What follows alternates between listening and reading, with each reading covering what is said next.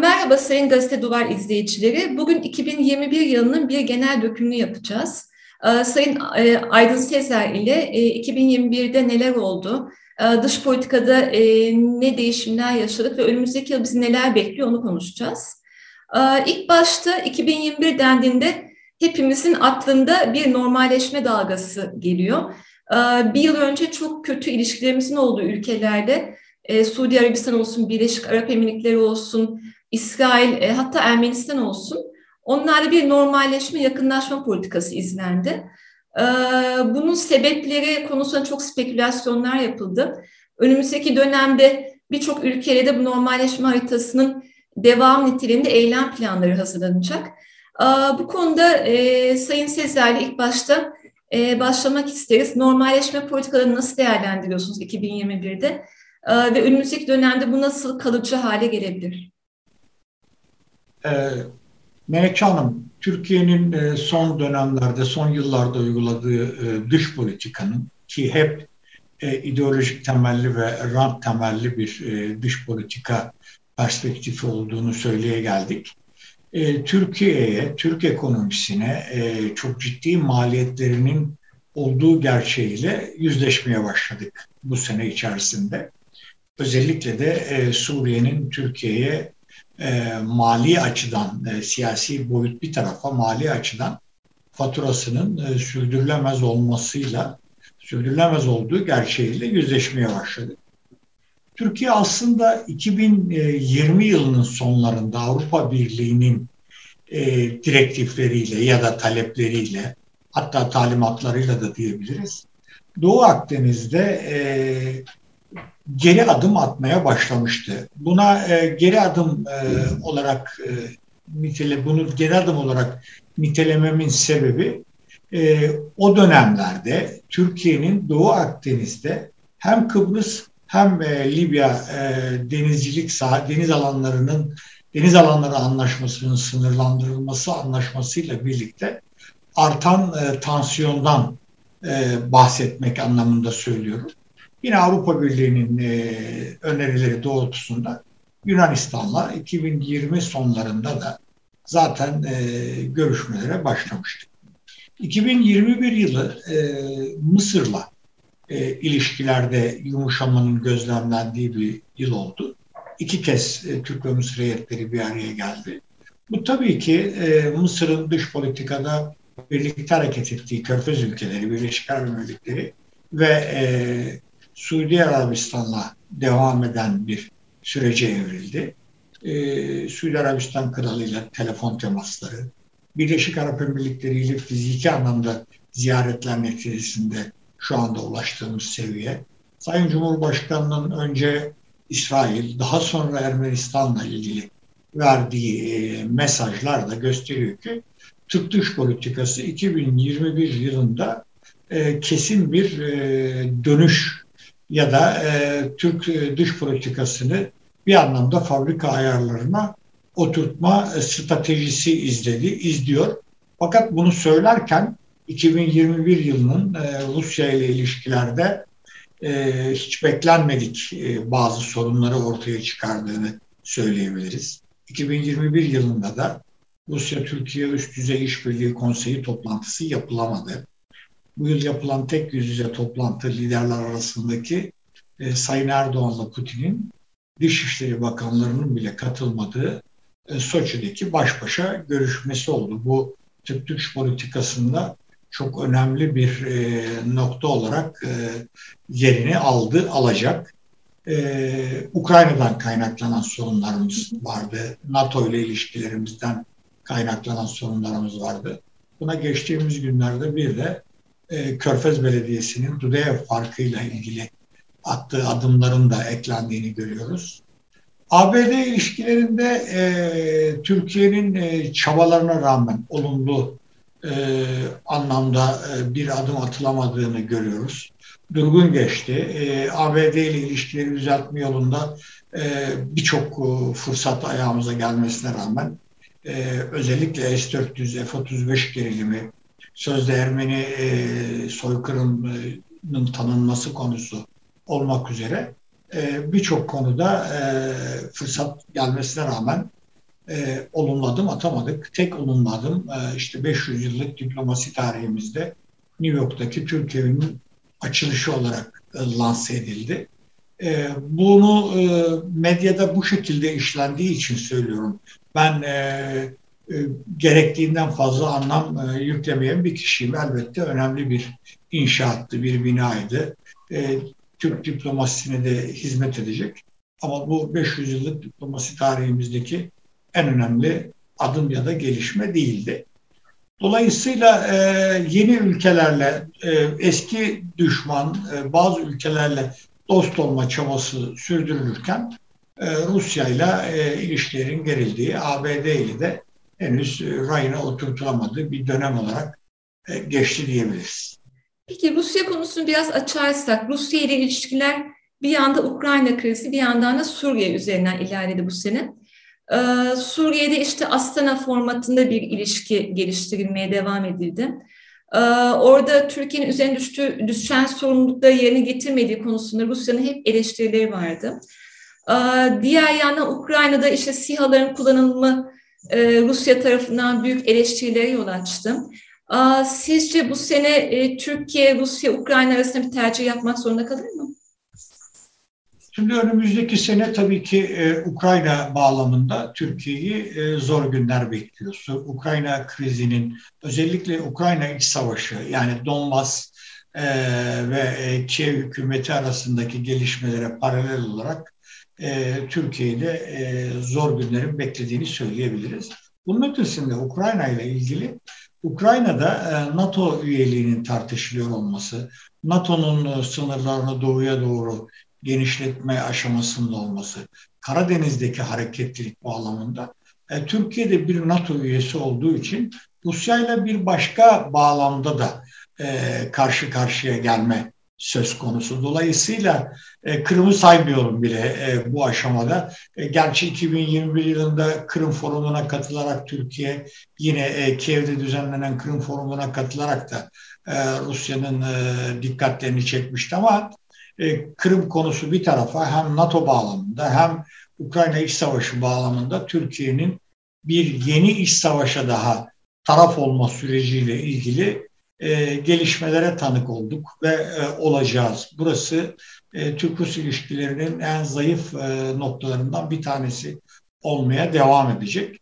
Suriye zaten e, Fırat'ın doğusunda başka, Fırat'ın batısında başka bir düzlemde e, ilişkileri ele almaya çalıştığımız bir ülke. Ama burada yine e, Suriye'nin maliyetinin bugünkü iktisadi krizle bağlantısı konusunda artık e, hemen herkesin kafasında net bir fikir oluştu.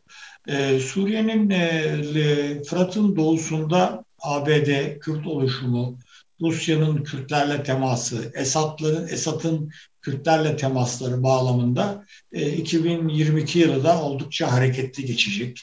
E, bu konuda Türkiye'nin e, terör e, algısı, terör tehdidi ve e, Fırat'ın doğusundaki olun, oluşumlarla ilgili hassasiyeti e, devam edecek. Ama burada ABD ile Rusya arasında e, daha e, üst düzeyli bir uzlaşının e, ortaya çıkması, e, Kürtlerin Esad'la e, belli bir uzlaşıya varmaları, burada Türkiye'nin e, elini e, daha da e, güçlendirecek ya da menfi anlamda daha da zora sokacak e, gelişmelere e, yön verebilir. E, bu açıdan Fırat'ın doğusu oldukça kritik.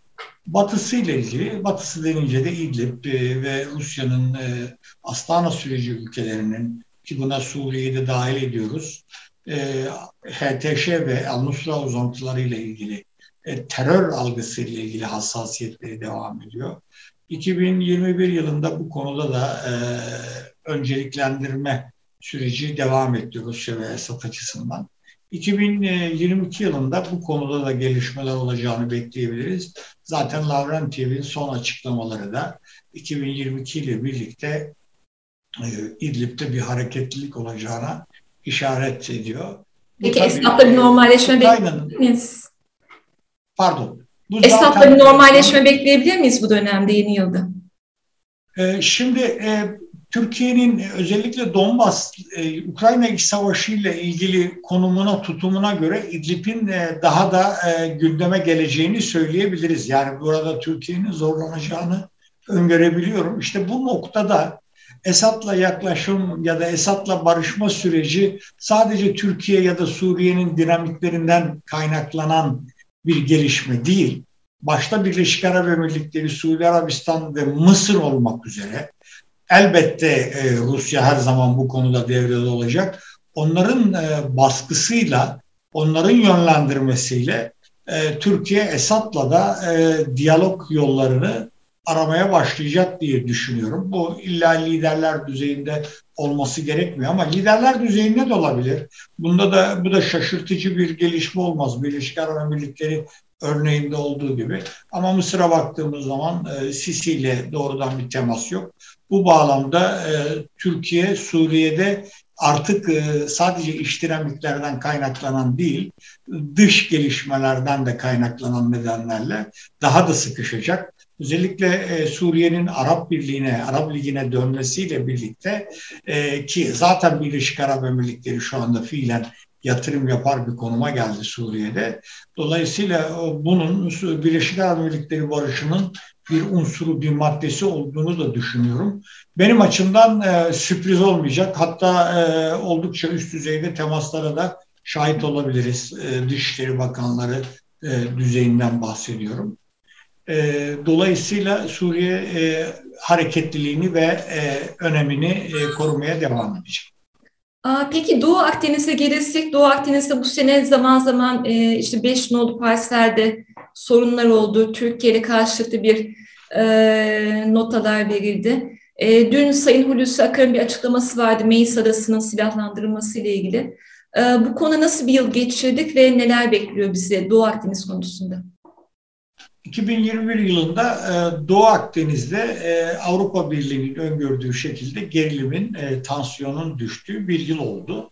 Bunu Avrupa Birliği zaten dokümanlarında, dokümanlarda e, açıkça ifade etti ve belirtti. Yani tırnak içinde söylüyorum bir anlamda Türkiye'nin doğru yolda olduğu anlamına gelecek açıklamalar yapıldı. Şimdi Doğu Akdeniz konusunda bir Türkiye'nin, Anadolu'nun, e, Anadolu kara parçasının e, deniz alanlarıyla ilgili süreç ve e, sorun. Bir de Kıbrıs sorunundan kaynaklanan, Kıbrıs adasının e, hidrokarbon yataklarından kaynaklanan bir başka sorun var. Biz ne yazık ki son 10 yılda, 2011'den bu yana bu iki sorunu tek bir sorunmuş gibi gündeme getirdik. Dolayısıyla e, Türkiye'nin e, Doğu Akdeniz'deki e, deniz alanlarıyla ilgili ısrarı ve iddiaları konusunda e, 2022'de de 2021'de olduğu gibi ben açık söylemek gerekirse e, önemli bir hareketlilik olacağını düşünmüyorum. Özellikle e, Libya bağlamındaki gelişmeler de e, bu doğrultuda e, olacağını gösteriyor. Zaten önümüzde bir e, Mısır-Yunanistan anlaşması da var. Bizim Libya anlaşmasına tepki olarak imzalandı. Dolayısıyla buradaki e, itilafın sonu şimdiden e, Uluslararası Adalet Divanı olarak gözüküyor. Fakat Kıbrıs üzerine geldiğimiz Kıbrıs özeline geldiğimizde şöyle farklı bir durum var. Biz e, Türkiye olarak e, Kuzey Kıbrıs Türk Cumhuriyeti'nin e, deniz alanlarıyla ilgili ısrarı çerçevesinde e, bazı parsellerde bazı parsellerin e, Güney Kıbrıs e, Rum yönetimine bırakılması yolunu seçtik. Bir defa onu öncelikle belirtelim.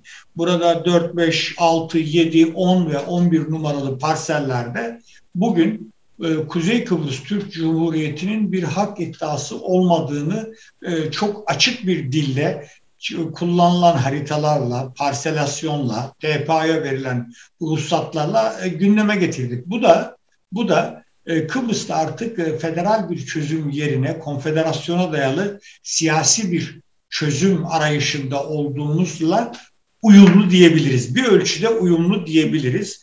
Bu tabii Birleşmiş Milletler hukukunda adının etrafındaki tüm hidrokarbon yataklarından Kıbrıs Türk'ünün de eşit hakları olduğu iddiamız ve tezimizden bir anlamda vazgeçme anlamına geliyor. Yani bu politikanın maliyetinin de bu olduğunu ifade edelim.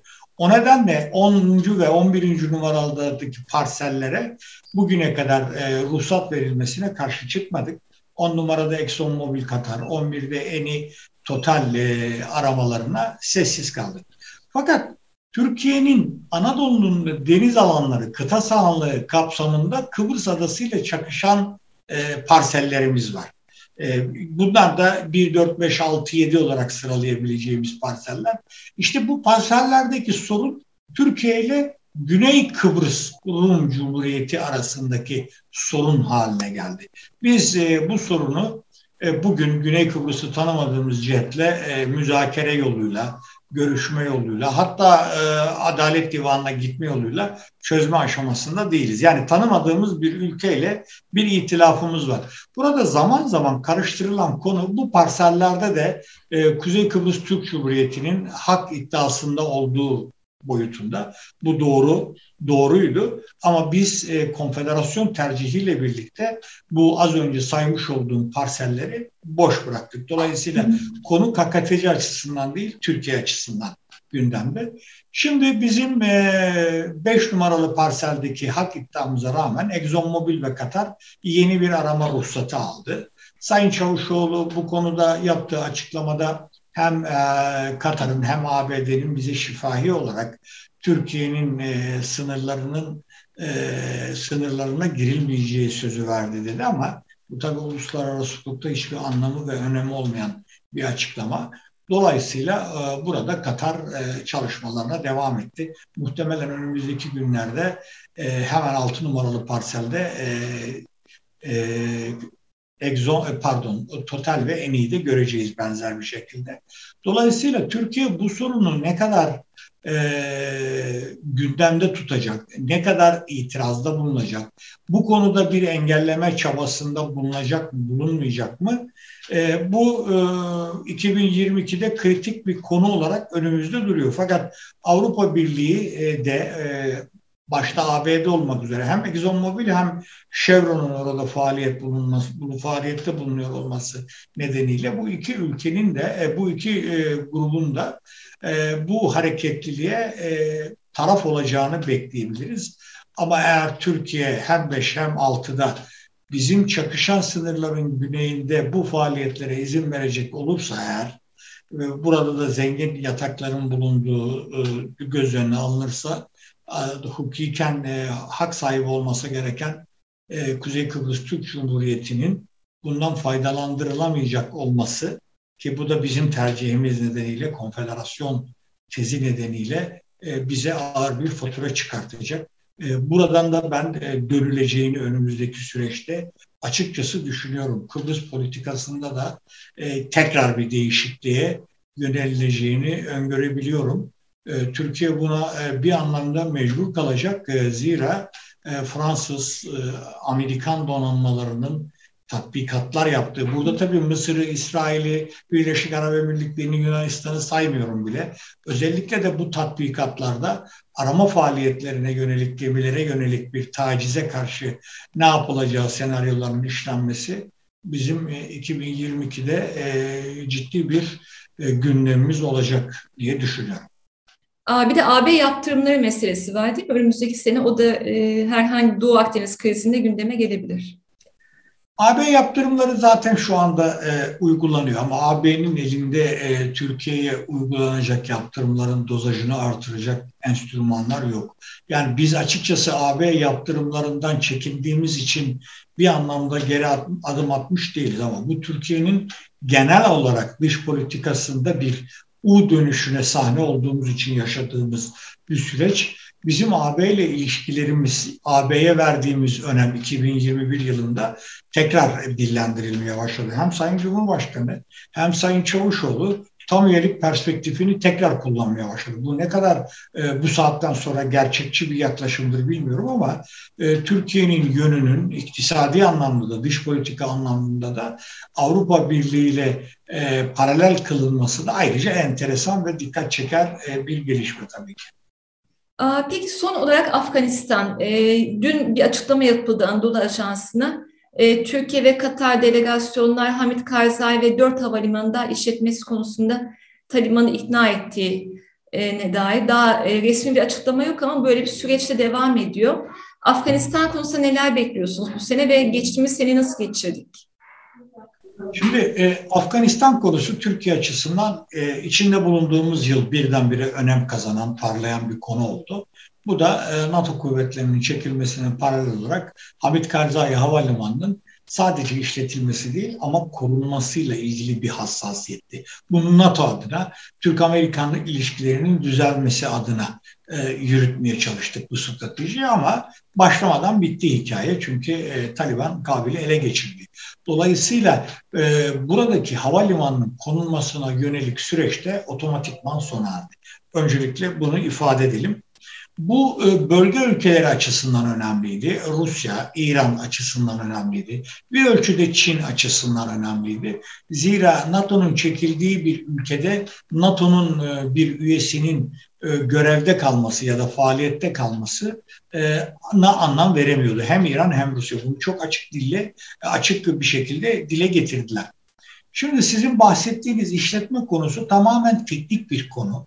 Türkiye bu konuda know-how, e, ilgili know-how ve ilgili firmalara sahip. Dünyanın herhangi bir yerinde herhangi bir havalimanını işletebilecek kabiliyette, kapasitede.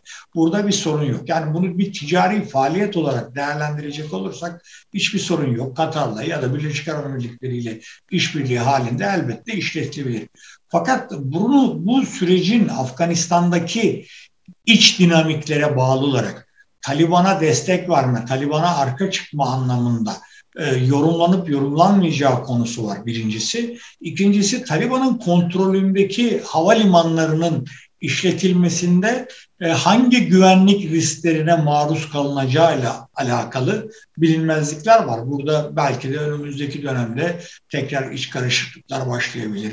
Ve IŞİD e, Taliban gerilimi çekişmesi söz konusu, Pakistan'la ilişkiler söz konusu. Riskli bir alan olacak. E, bu da bana şunu gösteriyor ki Türkiye'nin bu arayışta hala bu arayışta bulunuyor olması e, salt e, ticari ya da teknik anlamda bir anlaşmanın ötesinde e, siyasi bazı unsurlar da barındırıyor. Siyasi ve belki de e, askeri bağlamda e, bazı e, noktalarda bir arayış içerisinde olduğu anlamına geliyor. Ben bunun 2021 yılında çizdiğimiz geleneksel e, barış açılımı çerçevesine uygun düştüğü kanaatinde değilim. Yani buradaki gelişmeler bizi e, tekrar Rusya ve İran'la farklı e, noktalara getirebilir. İran denince zaten malum Afgan güçlülük kilit ülkesi, teşvikçisi ve yol veren ülke olması nedeniyle e, çok dikkatli olmak gerekiyor. Yani gerek ticari bir faaliyet için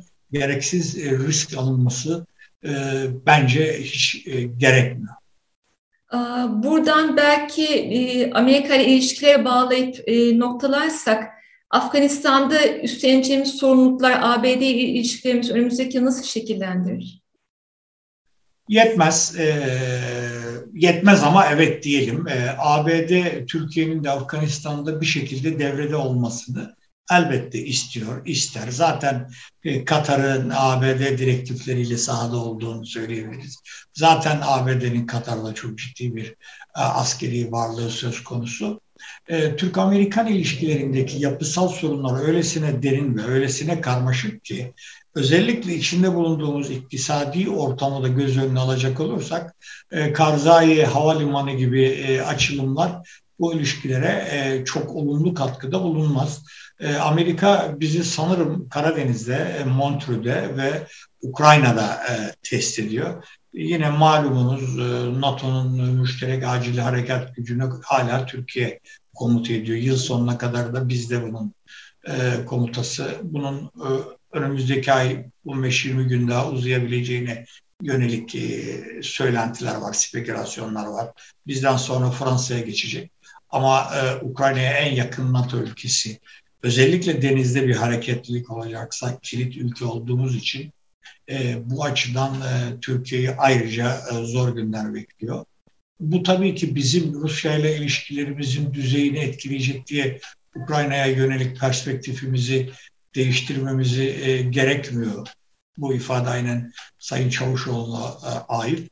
Elbette Türkiye egemen bir ülke ama bir başka ülkeyi de Batı'yı ve NATO'yu S-400'ler yüzünden karşımıza aldığı bir karşımıza aldığımız bir ülkeyi de kışkırtmamız da gerekmiyor. Yani bunu da bir e, denge e, sağlamak gerekiyor. Özellikle de etnik bazı, etnik ve dini temelli bazı açılımlar 2021 yılında e, Rusya'nın e, çok e, dikkatini çekti, çok sert tepkiler gösterdi. Bu son Dudev olayında olduğu gibi Rus hariciyesi açık bir şekilde bize, bizi, biz de Türkiye'nin etnik sorunlarıyla ilgilenmek zorunda kalmak istemeyiz şeklinde tehdit etti. Dolayısıyla Rusya'nın Türk dış politikası açısından anlamı ve önemi nedir? Sanırım bunun yeniden tariflendiği bir 2022 yılı göreceğiz. E, inşallah Erdoğan-Putin heyetler halinde tabii ki baş başa değil. Erdoğan-Putin'in zirvesi gerçekleşir ve Türkiye e, özellikle Karadeniz bağlamında e, Batı ittifakının bir üyesi olduğunu hatırlamakla Rusya'yı dengelemek arasındaki o hassas çizgiyi korur. Ki bunu biz e, Soğuk Savaş döneminde bile korumayı başarmış bir ülkeyiz. Ee, çok teşekkürler Aydın Sezer. Ee, bu hafta 2021'de büyük fotoğrafı, Türkiye'nin büyük fotoğrafını çektik. Ee, Afganistan'dan Amerika ile ilişkileri, Doğu Akdeniz'den normalleşme politikalarına kadar çok e, sıcak bir gündemimiz vardı. Muhtemelen önümüzdeki sene böyle bir gündem bizi bekliyor. Önümüzdeki yayınlarda görüşmek üzere.